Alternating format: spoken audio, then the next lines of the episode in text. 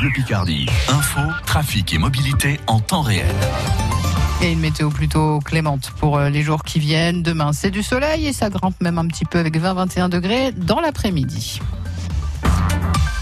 Vous écoutez France Bleu Picardie, les infos François Sauvestre, ils ont découvert où retrouver leur classe. Une grande partie des 360 000 élèves de la Somme, de l'Oise et de l'Aisne sont de retour en cours depuis ce matin. Pour les collégiens et lycéens, comme pour tous les enseignants, quel que soit le niveau, le masque est obligatoire, car le coronavirus est au cœur de cette rentrée scolaire pas comme les autres. Alors question posée ce matin à des collégiens de l'établissement Jean-Marc Laurent, quartier sud-est d'Amiens.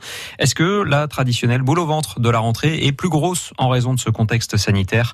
Leur réponse au micro France Bleu Picardie de Valentin Winato. C'était plutôt le passage au collège. en fait, les mesures, on avait eu l'habitude à l'école parce que nous, on était, bah, on avait les mêmes mesures qu'au collège en fait. Masque quasiment tout le temps, gel hydroalcoolique, lavage de mains euh, tout le temps. Bah, moi, je trouve que ça va, c'est bien et tout. Je pense qu'on aura une prof assez cool. Euh, stressé parce que euh, c'est la première rentrée au collège, donc du coup, ça fait, ça fait peur. Comment ça fait d'aller à l'école avec un, masque sur le nez? Ça fait bizarre par rapport quand j'étais en CM1, on va dire.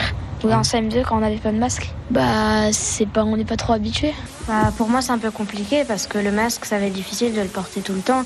On aura juste euh, la cantine et, et le sport pour l'enlever. Sinon, euh, en classe et tout ça, ça va être très difficile parce que après, quand je respire, bah, j'ai de la buée dans les lunettes et je vois très très rien.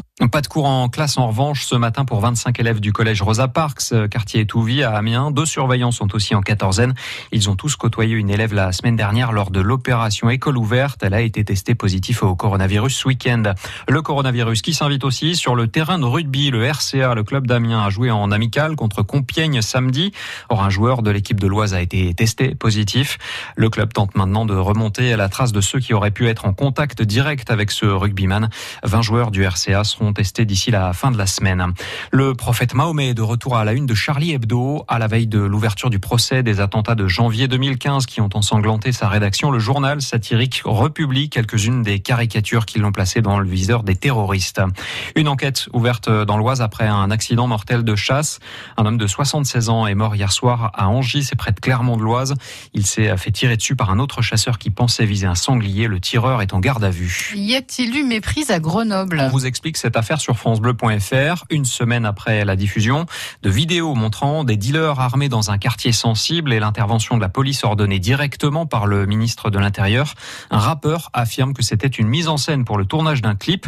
Les auteurs de ces deux vidéos sont toujours recherchés.